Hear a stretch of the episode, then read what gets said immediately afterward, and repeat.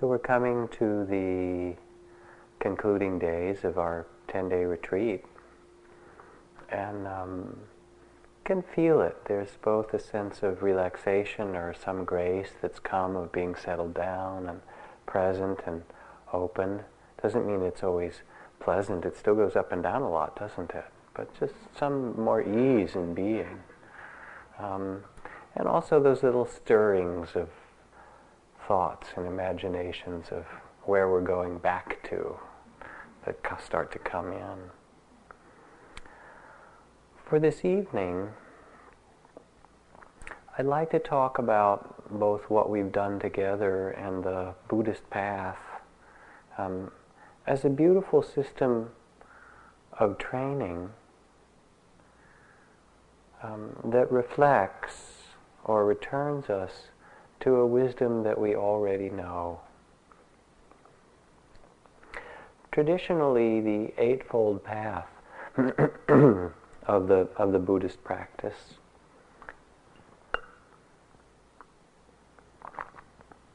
is is summarized in three sections um, that involve the training of body and speech, the training of the mind and heart, and then the training in wisdom.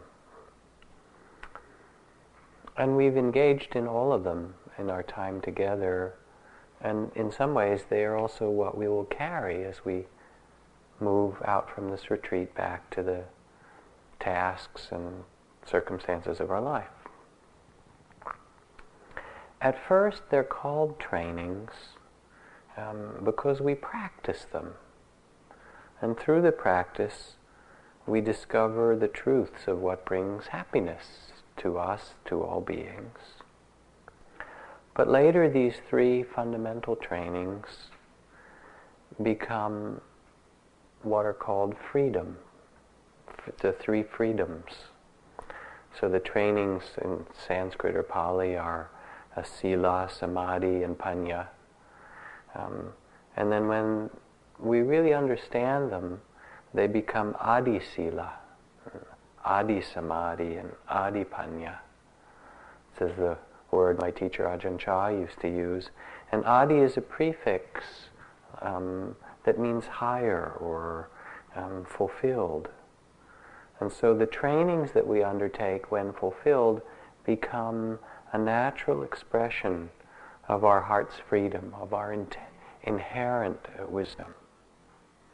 Let me explain this to you, and then hopefully it will get become clear. The first of these trainings is called sila, which means virtue or integrity, or sometimes it's translated as morality, but more a, a closer translation is integrity. Silena sukotingyanti silena poka sambata silena niputingyanti datsama silang ye. This little chant at the end of the offering of the guidelines or trainings in integrity or virtue says that one who undertakes the training of action, of wise action, um, receives happiness as a blessing, and benefit, and liberation as a blessing. Now, it's pretty straightforward, and we all understand that an enormous part of the world's sufferings are created by greed, hatred, and delusion. Grasping and hatred and racism and prejudice and, and hoarding and so forth and the fear that underlies that. And there's something in us that understands that those strategies um, do not create a wise world or a wise society. I'm a lifelong natural mystic. I've known the direct experience of the divine countless times. But what is it like to be a mystic in this world? In part, it's sad mystics can go through a long period in which they have experiences of the divine in a sunrise, in music, in children's laughter, but they remain unsure. Once, after I gave a talk in a church, an old woman waited till the crowd of people cleared, and I saw she was not much longer for this world. Acting circumspectly, she recited a dream in which an amazing golden sun came to her and asked if it was God. At first I thought of my kind of Jungian reply, well, we need to get into the symbols and see what they mean to you. But then I was struck by the total impact of the situation. This old woman is dying, and it matters very much to her if she met God even once in this life. And I said, yes, it was God. And we both broke into tears. But how sad. She had the marks of a deeply spiritual person whose life was embedded in the Spirit, and yet she asked desperately if she has once encountered the divine. To me, she represents most of us. She is already well on her way, but has not learned to recognize the signs. My teacher Ajahn Chah called this innate wisdom in us the one who knows. And from this place of our knowing, we understand what is wise action. Sila traditionally, you could also call it the acts of compassion, um, is taught as guidelines. Sometimes the training precepts to not kill, to not steal, to not harm oneself or others through false speech or the misuse of drugs or intoxicants or the misuse of sexuality. And they're not moral precepts to follow. They're guidelines for treating ourselves and other beings with compassion. Because without them, there's shame and regret and remorse and struggle and guilt. Um, and we all know it. I mean, you know how you feel after you've cheated. Even if it's on your taxes and you don't think that the government really deserves it. Still, there's something kind of uncomfortable about it, isn't there? Or gossiping in ways that undermine or kind of don't help other beings. Or, you know, in the midst of some difficult circumstance in your family or your work or something, and there's the possibility to get even or get back or do something a little bit unskillful. Um, and then what it feels like afterward. To not kill or steal. It's not for the sake of other beings, although they appreciate it very much. It's like the two deer on the hillside, you know, in hunting season in this cartoon I saw in the New Yorker, and their deer are talking to each other. The hunters are down below with their guns, and one deer says to the other, "Why don't they thin their own goddamn herds?" You know. and even the tiny ones. This is a poem from my wife's master calligrapher that she studied calligraphy with. Beautiful hand, and he wrote, "A bug crawls over the paper. Leave him be. We need all the readers we can get."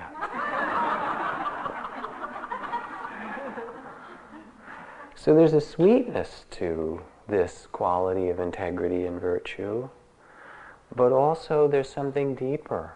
I remember this one person coming to Ajahn Chah who used to import um, illegally different tropical birds and animals and stuff and talking to Ajahn Chah about his work and so forth. And Ajahn Chah just looked at him and said, don't do it. It's illegal, it's bad, don't do it. I said, but I make a lot of money doing this. It's my livelihood. He said, find another livelihood. And some years later, several years later, I met this man. He came back to the monastery and he'd started some other business and actually was prospering in his other business. Um, and he slept well. He didn't worry. It's called the sleep of the just. Do you understand? So the first training in compassion is to not harm in word and deed. And it makes us happy. We are happy, and the beings that we live with are happy. Now, this training, sila, or integrity, that we can practice and learn from, turns into adi sila, or the innate or higher awakening of um, integrity. And I'll read you a story. I have some stories for you tonight that maybe gives a bit of the flavor of this. This is from the Christian Desert Fathers. Abbot Anastasius had a book written on very fine parchment worth 18 gold pieces that had both the Old and New Testament in it.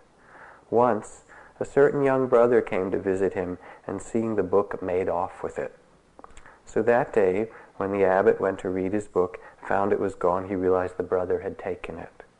But he didn't send after to inquire about it for fear that the brother would create further harm for himself by adding perjury and lying to his theft.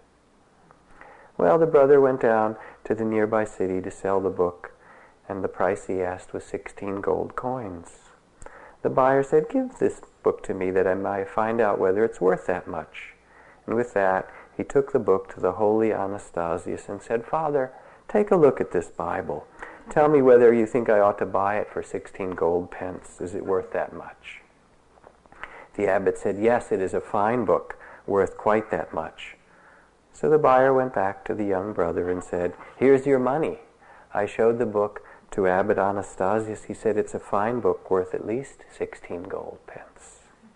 The brother said, Was that all he said? Didn't he make any other remarks? No, said the buyer, not a word. Well, said the brother, I changed my mind. I don't want to sell this book after all. And he hastened back to the abbot and begged him with tears to take the Bible back. But the abbot would not accept it, saying, Here, go in peace, my brother. I make you a present of it. And then the brother stopped and said, Oh, Anastasius, if you do not take it back, I shall never have peace in my life.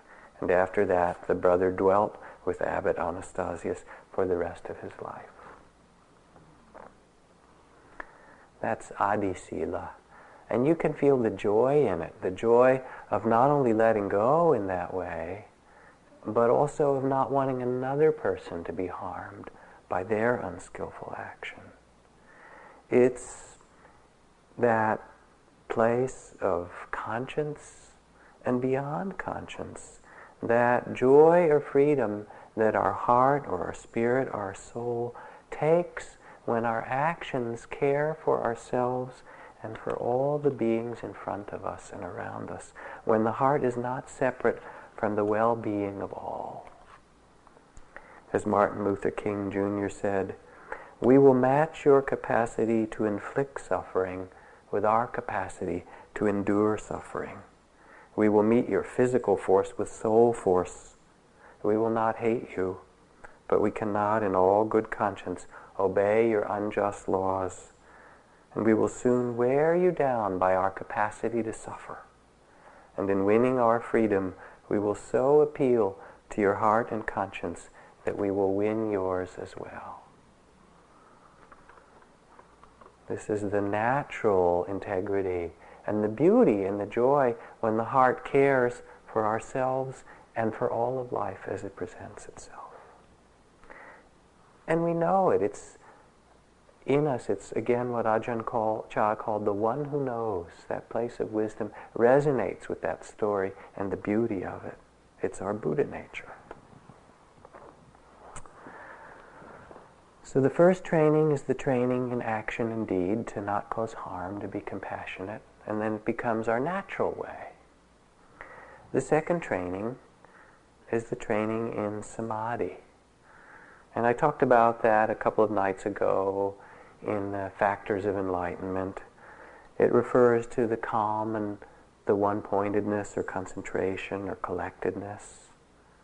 In the simplest way, it's the training of purifying the mind, quieting the mind, and opening the heart so we can really be present and open to a moment of life. Think about it. Those moments when you listen to a piece of music that you really love. Or when you're out watching the sunset and that crescent moon in the sky. Or you're in your garden working, or you're with a child that you love, or you're making love, or whatever, something that you really care about. And what it's like to be fully present and fully engaged in that moment of this mysterious life. The kind of happiness that comes from being whole and complete where we are. And we've been training that second happiness, just as we've trained the happiness of non-harming. This second training is the happiness of a calm and collected mind and heart. As opposed to those times that we all know when we're scattered and confused and our attention is going in ten different places and you remember that line from James Joyce where he wrote, Mr. Duffy lived a short distance from his body, you know, when we're not even, you know, even in the ballpark of our own experience. But when we train ourselves to be where we are, if the eye be single, said Jesus in the Gospel of Thomas, then the whole being is filled with light. When we train ourselves to be alive in this moment, we get the moment of the rose, as T.S. Eliot says, and the moment of the yew tree, and the moment of the smells in the morning when there's a little dew on this dry California grass, and a certain shade of blue just before the sky loses its color at twilight, and the moment of little cricket and frog sounds, the moment of being alive. So this quality of training of samadhi, of oneness, comes when we actually let go into the reality of the present. When things become unified and we're here with just this much nothing more, nothing less. The suchness of this moment. Another story for you. This is from Leo Tolstoy. Um, and I had a wonderful experience actually. Oh, about 20 years ago, I flew up to Nelson in British Columbia in the Kootenays to teach a retreat in this old farm on a lake. Um, and I was taken during the retreat by the manager to these hot springs nearby, old hot springs in the mountains in the Kootenays. And the people running the hot springs were the Doukhobors, who it turned out they were these old Russian folks. Some, they had some of their children with them too, who were part of Tolstoy's intentional community. Count Leo Tolstoy, before the Bolshevik Revolution, um, was he was actually an inspiration for Gandhi um, gave up his title and started on his estates a communal way of living that didn't harm any other living beings. And then when the communists took over in Russia, they fled to Canada, and there was this old Tolstoy community. It was wonderful old people. Anyway, here's his story. One day it occurred to a certain emperor that if only he knew the answer to three questions, he would never stray in any matter what is the best time to do each thing, who are the most important people to work with, and what's the most important thing to do at all times. And not knowing the answer, he sent a decree out, as emperors do, and all the wise men and the various people came and they gave him answers, you know. You know how it is when you get answers from a committee. Some said, make a schedule, that's the best time to do things. Spare me a schedule, right? Others said um, that you can't plan in advance and you should put everything aside and just remain still and attentive and you'd know what the right thing to do was. You know, and somebody else said that you needed a council of wise people to tell you what the right thing to do was. And that's the way all these questions were answered, all these different possibilities, you know, um, where you should put your trust in, in um, the most important people to work with. The military said, why us, of course, you know, and the senators said, uh, why us, of course, and so forth. He wasn't pleased. So he heard there was a wise man in the mountains. But this wise man never came down and didn't have a lot of truck with politicians or emperors. So the emperor disguised himself as a peasant and went with one bodyguard. Left the bodyguard and went up. There was the old man working away in his garden in the middle of the day, the top of this mountain. And the emperor asked the questions. The old man just smiled at him, continued to work, and sweat. no answer. The emperor thought, well, this old man could die before I get an answer. Maybe I better help him. So he said, hey, old man, let me help you. And he took the hoe and shovel and worked for a while. And they traded off through the afternoon until just about nighttime. And the emperor was saying, well, one more time, can't you give me an answer? I've helped you all day. All of a sudden, he heard a sound, a man running through the bushes. Turned around, and there was a man bleeding from a great wound.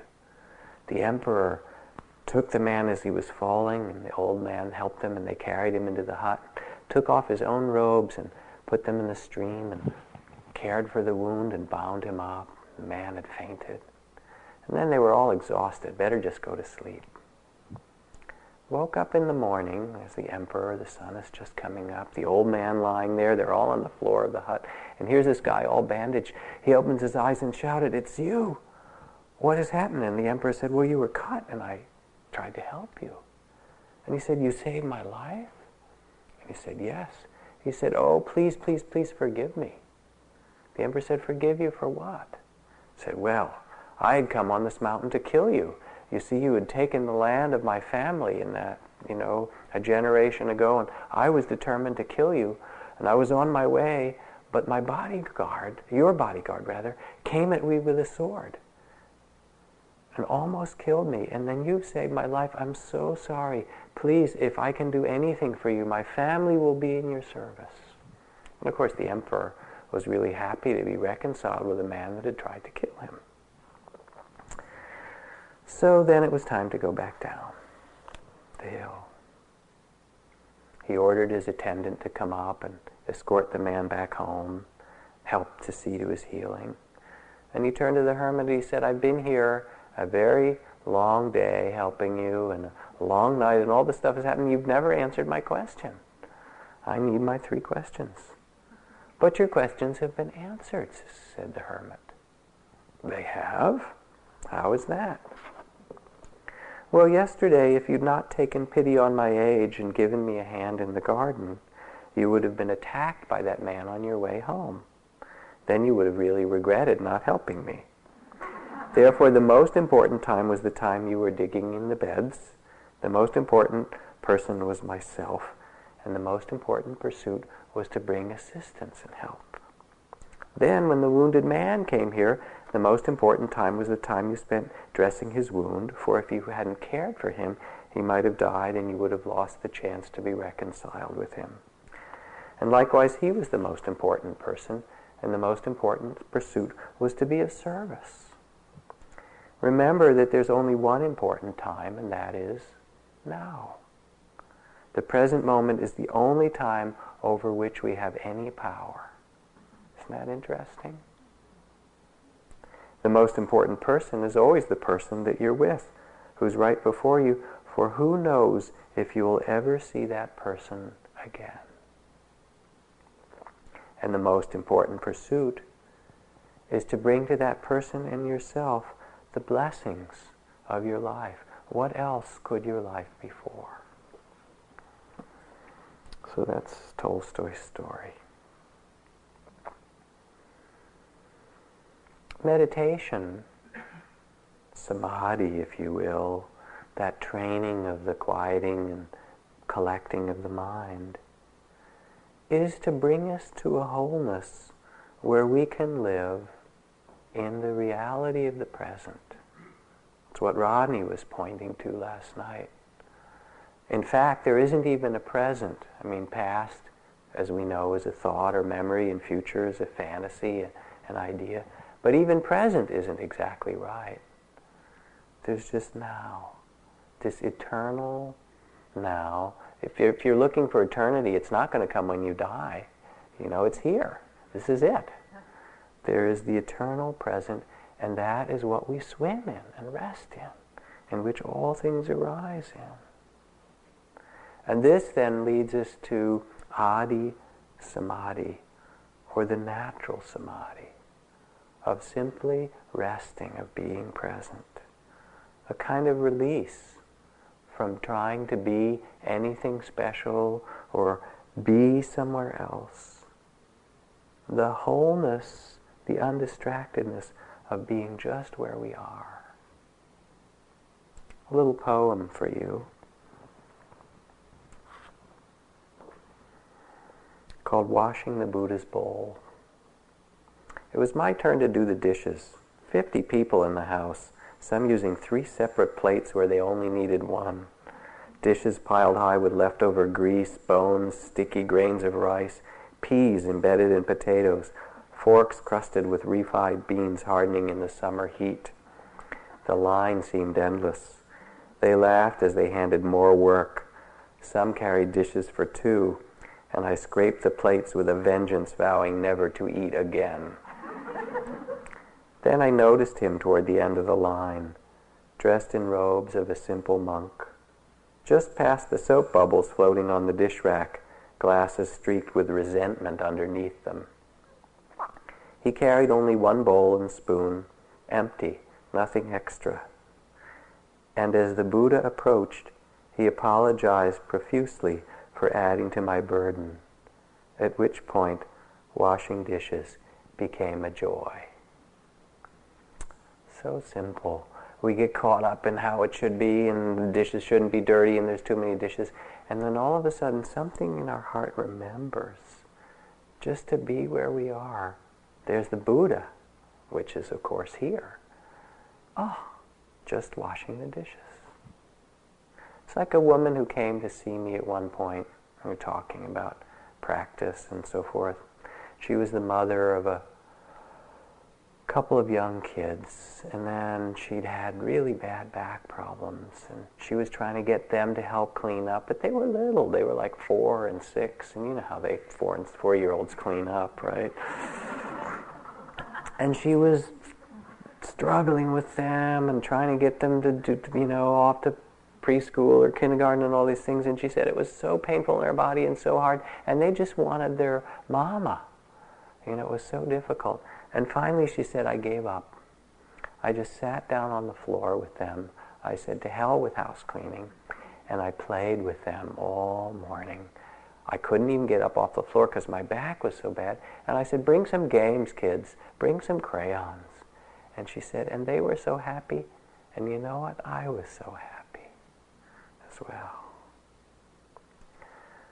So the quality of samadhi that we train and try to become more present and more whole and so forth, it has a blessing in the training, but it really leads us back to this much simpler truth, which is that we can and do live in the reality of the present, in the reality of now. And you can feel that even as these words tumble out and they fill the air and they dissolve like a cloud. And even as you sit here and the breath moves like a breeze through the now, where else could you go? There isn't anywhere. The word for the Buddha, the Tathagata, means, in one translation, the one who has gone beyond, or the one, it also means the one who has come beyond. And you can't tell whether it means the Buddha went away or whether the Buddha came here. And the Buddha actually liked plays on words. I think it's probably conscious that it was done this way. The one thus come and the one thus gone. When you're gone, there's just here. And in that sense, you're also the one who has come. So the third of the freedoms the third of the trainings, just as there's training in integrity and that natural happiness that comes from acting with integrity, and training in the wholeness of being present where we are. There's the training and the freedom of wisdom, panya or prajna it's sometimes called.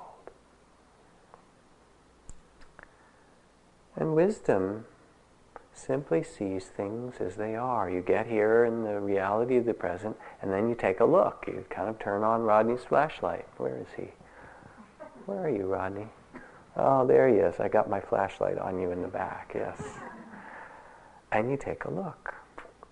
And things are the way they are.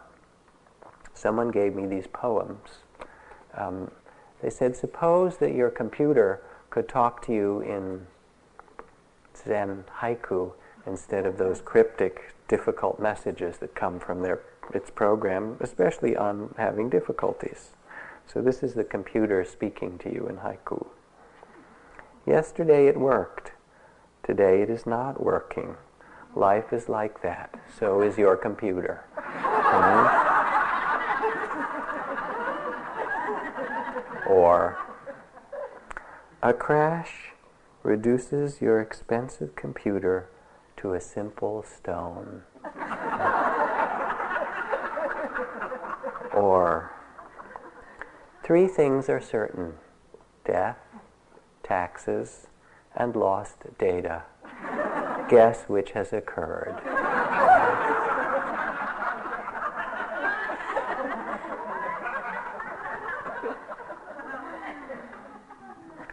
Once our lives are in harmony with integrity so we're not harming others because it's very hard to sit and meditate after a day of killing and stealing you know it just doesn't work very well right?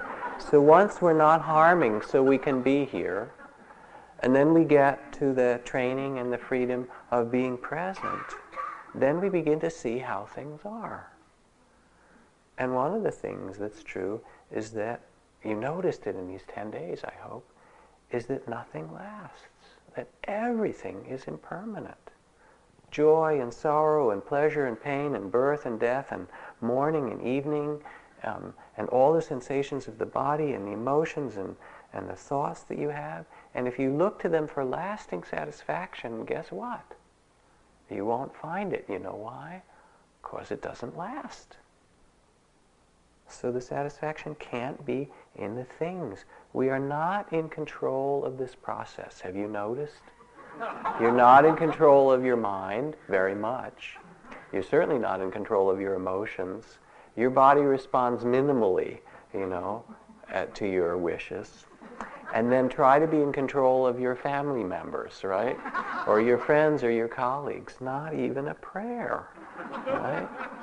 It's lucky enough if you're in control of your car, right? So wisdom sees that this is the way things are, and it can laugh. It learns how to let go, to be flexible, to be free because life is changing. In the present, in this now, there's this changing play of circumstances. It's like the cartoon, I don't know if I spoke of this in here, of the um, nomads. Did I tell you about that? No? And there's the father on one camel going across the desert, and then the mother following him on the next camel in the train going across the desert, and then three camels, each with kids on them, you know, and all the belongings and so forth. And the father's leaning back talking to one of the kids, and he said, Stop asking if when we're going to get there. we're nomads for crying out loud. Right?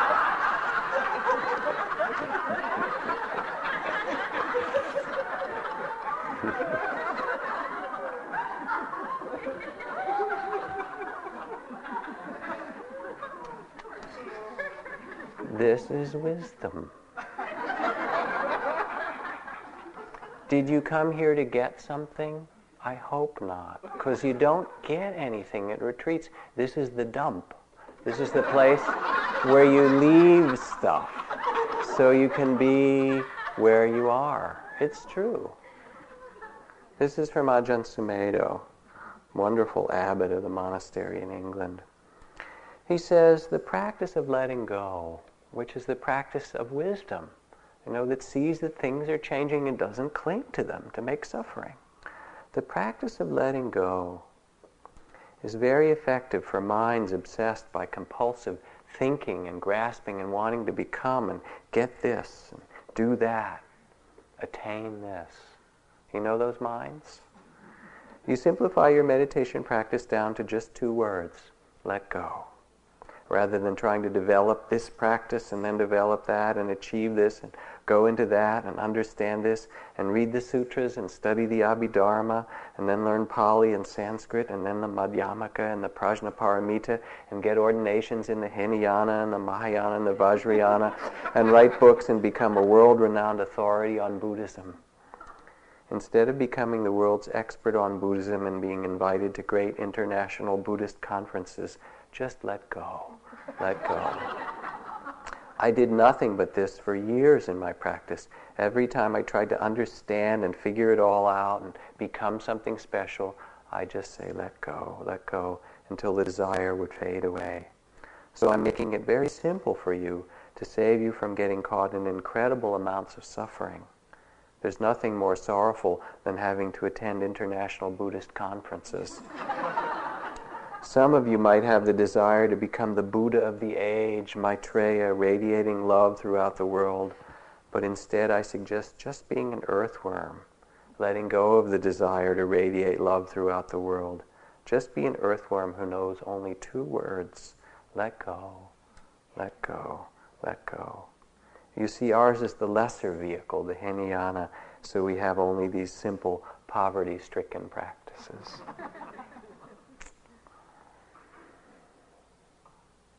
Wisdom sees that our happiness does not come in changing conditions. Pleasure comes, fine, you can enjoy it. Pleasure goes, let it go. Pain comes, fine, you can enjoy it. Pain goes, let it go. It is what it is. And our happiness in the end is not truly generated by the things outside ourselves. It is by the state of our heart, the wisdom of our being. With that, you can be happy. Without it, nothing outside, no amount of different things and experiences will satisfy us, will make us happy.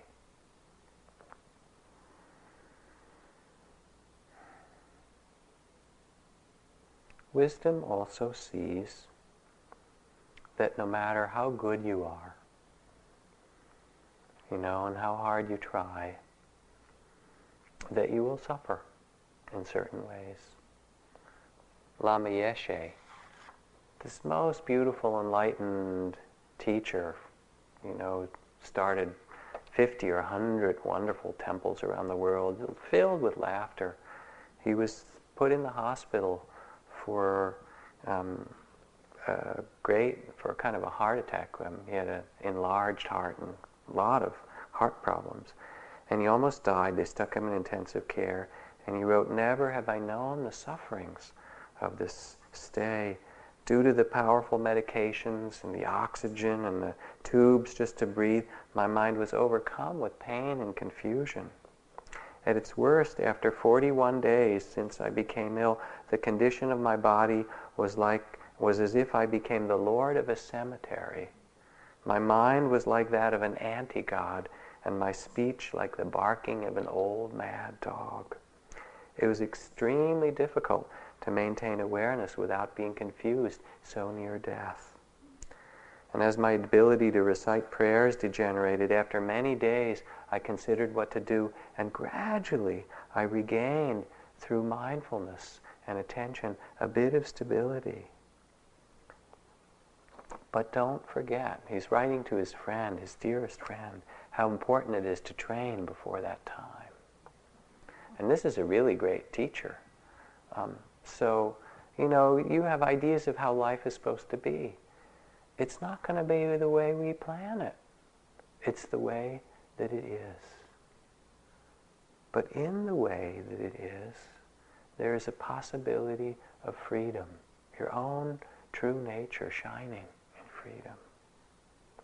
And this is wisdom. Wisdom sees that things are impermanent, knows the reality of letting go, knows that we will have pleasure and pain and birth and death woven together.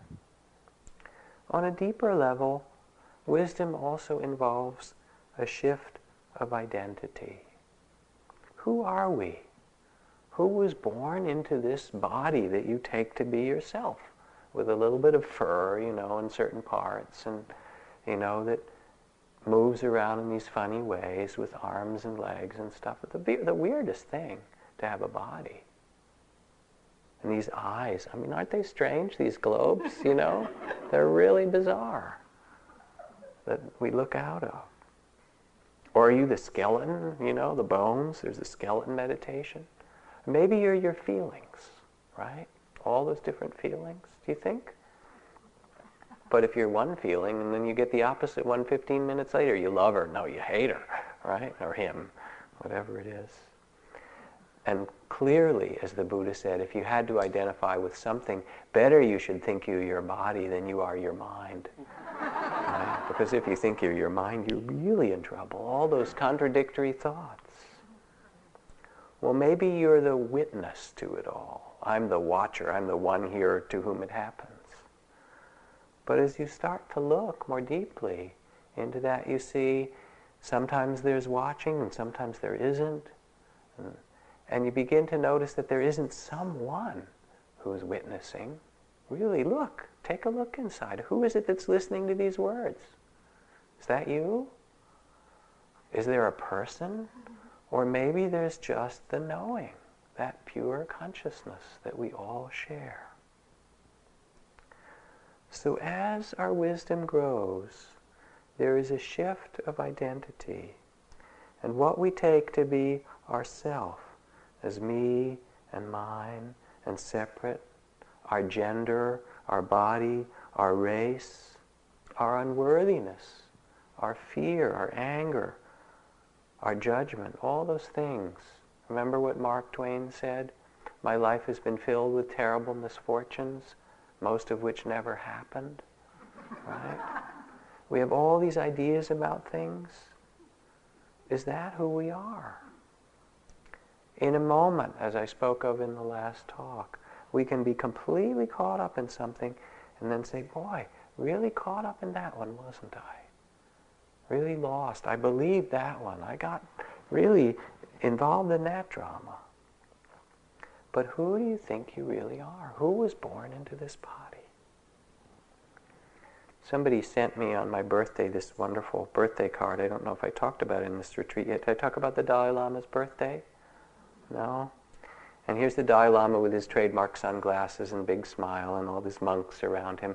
And he has this big box that was given to him as a present. And he's taken the ribbon off and he's looking inside his birthday present.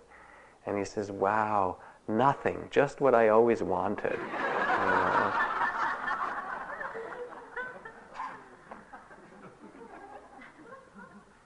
It's actually all like that. You have a feeling and it feels very real, and then what happens to it? It's gone, disappeared. Back with, you know, George Washington and the cherry tree, back with the builders of the pyramids, or Napoleon, or something, back into the void out of which it came. You have a thought, this great thought, and then it disappears. Where did all those thoughts go? Like, where does the fire go when it goes out? It's just gone. They arise due to certain conditions, the way a fire arises due to certain conditions, and then when the conditions are gone, that's gone. Like a dream, a rainbow, an echo, a phantom. Experience arises out of nothing and disappears into it. And the freedom comes when we rest in this reality.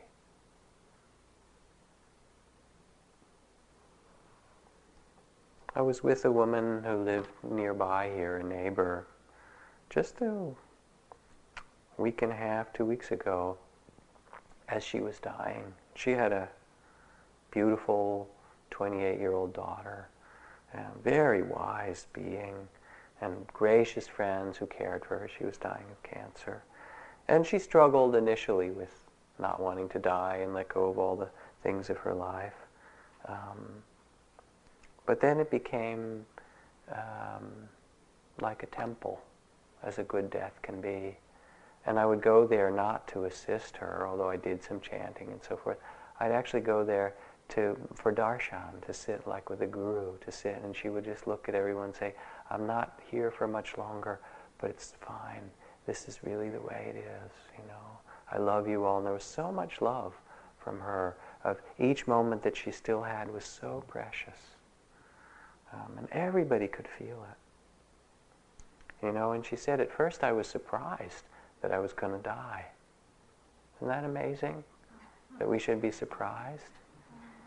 But we get surprised. I was surprised. But now I realize, a big surprise, that it's just how it happens. Adipanya, or prajna, the highest wisdom, is not this training of letting go and the training of seeing impermanence and the training of noticing that we're not the things that we thought we were. But it is that natural wisdom of resting in your Buddha nature, of letting go without clinging, of the heart being free just as things are. And at first it's confusing to people because they think, well, but I'm judging, or I have this stupid thought, you know, or my knee hurts, or I didn't get what I wanted for dinner and I was pouting about that. But all those things are included in your Buddha nature. And you can say, oh, pouting, wasn't he? You know, or his knee hurts, doesn't it? Or there's that thought. And somehow bigger and truer and freer than all the experiences that you don't have to fix or change or judge or make any different. I mean, because we're all eccentric. You know, it's true. It's not like you're going to make yourself less eccentric as you get older. It's just not going to happen, right? But outside all of this stuff is just this space that's absolutely free. And it's here, free in this moment. My teacher Ajahn Chah used to once in a while give us questions that were like koans. And one of his questions that he said is, um, there is a place which is neither going forward nor going backward nor standing still. If you can find that place, you will be free. So, what is that place that is neither going forward nor going backward nor standing still? We'll have a quiz later, see what your answer is. When you look into the mind, who are you really, wanderer? All this wandering. What is your true nature? Chogyam Trungpa puts it this way he says if we pay attention, we experience regularly flashes of vision, understanding, which makes us aware that there is something totally beyond our ordinary small sense of self, our self-preoccupied assumptions. These flashes are absurdly good news.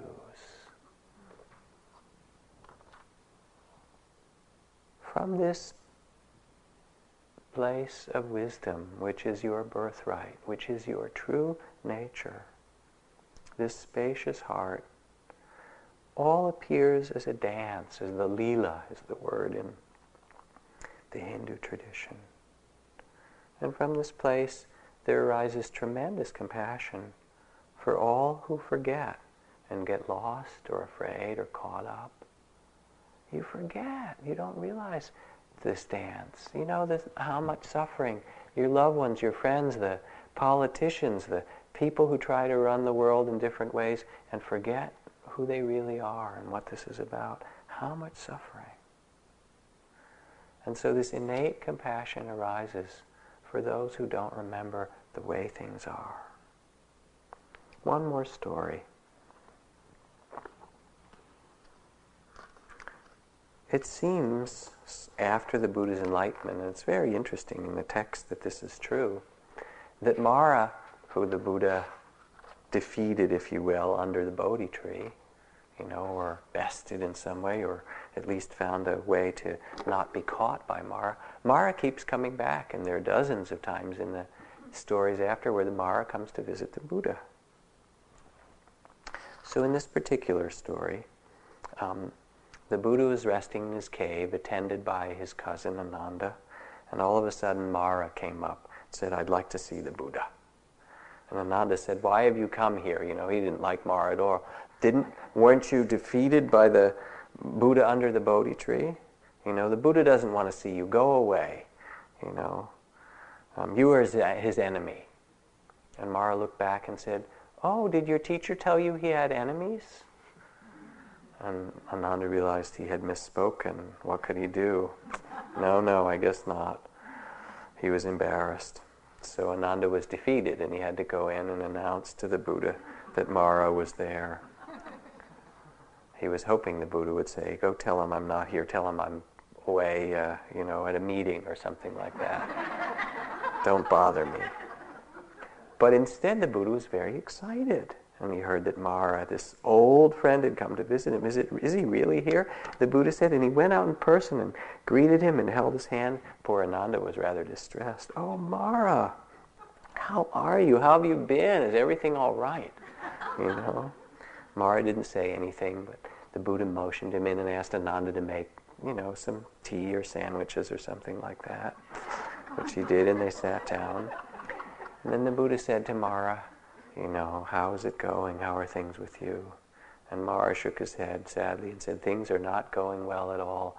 I am tired of being a Mara. I want to be something else. Ananda got upset. He thought maybe they'd switch places or something. Mara said, you know, being Mara is not easy. If you talk, you have to talk in riddles. You, if you do anything, you have to be tricky and look evil and get people to do things that they don't want. You know, I just can't bear all this stuff anymore. And the Buddha looked at him very sympathetically and said, Yeah, I understand it's very difficult to be Mara. But do you think it's that easy being a Buddha? You should see what they do to my teachings. You know, you should see what they say the teachings of the Buddha are and the kind of temples and the things they do in my name. I'm sure if you understood what it's like to have a lot of disciples as the Buddha, you wouldn't want that either. Here, take some tea, you know. And they looked at each other with great sympathy. And then they bowed and they went their own way. That's the story of Buddha and Mara.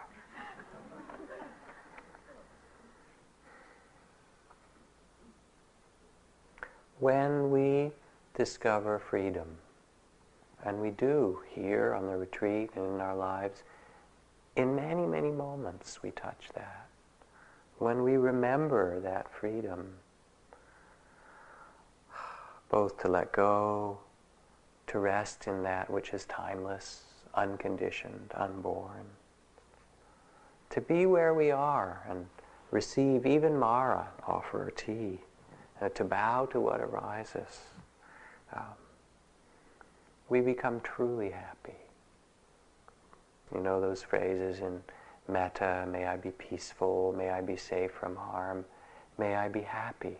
We become happy, truly happy, in the midst of this changing world. And out of us, quite naturally, comes adi sila, the joy of our integrity, of speaking and acting and ways that don't harm ourselves or other beings. And adi samadhi, there comes a natural wholeness because we're not struggling and trying to be someone else or be somewhere else. We're there, here with ourselves, the words, our bodies, this moment. Just present and open.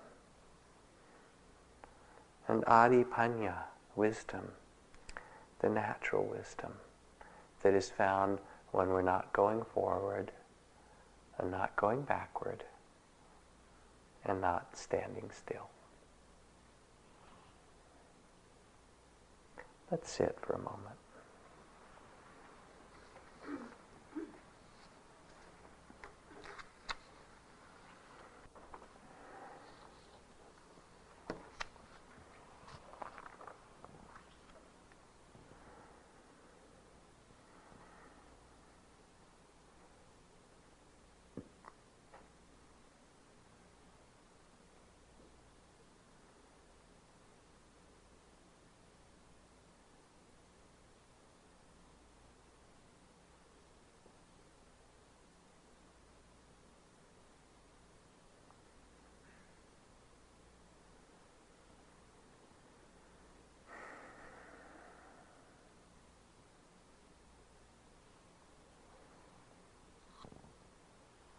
Going to read you one poem before we go out into the lovely night air.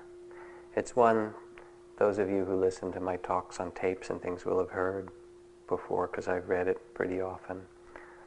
But I like reading it, and if you haven't heard it, it's great fun. Um, and it has underneath it that same spirit of freedom. It's called reverse living. Life is tough. It takes up a lot of your time, all your weekends. And what do you get at the end of it? Death, some reward. I think the life cycle is all backwards. You should die first, get it out of the way. Then you live 20 years in an old age home. You get kicked out when you're too young. You get a gold watch. You go to work. You work 40 years until you're young enough to enjoy your retirement. You go to college. You party until you're ready for high school. you become a little kid. You play, you have no responsibilities. You become a little boy or girl. You go back into the womb. You spend your last nine months floating. And you finish off as a gleam in someone's eye. Mm. So take your gleams out for an evening walk. and this last day, um, tomorrow morning we'll give you the schedule for Friday and Saturday, so you get it all. But this last day, as we practice this evening, tomorrow, and so forth, really treasure the silence and the stillness and the place of openness that you come to, and greet whatever comes, you know, as. Uh, honored guest, whether it's um, the Buddha or Mara, invite them to tea. Thanks.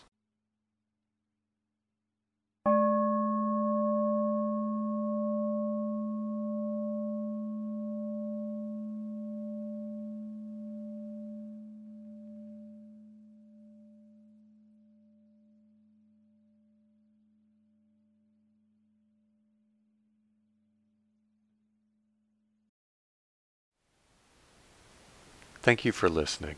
To learn how you can support the teachers and Dharma Seed, please visit dharmaseed.org slash donate.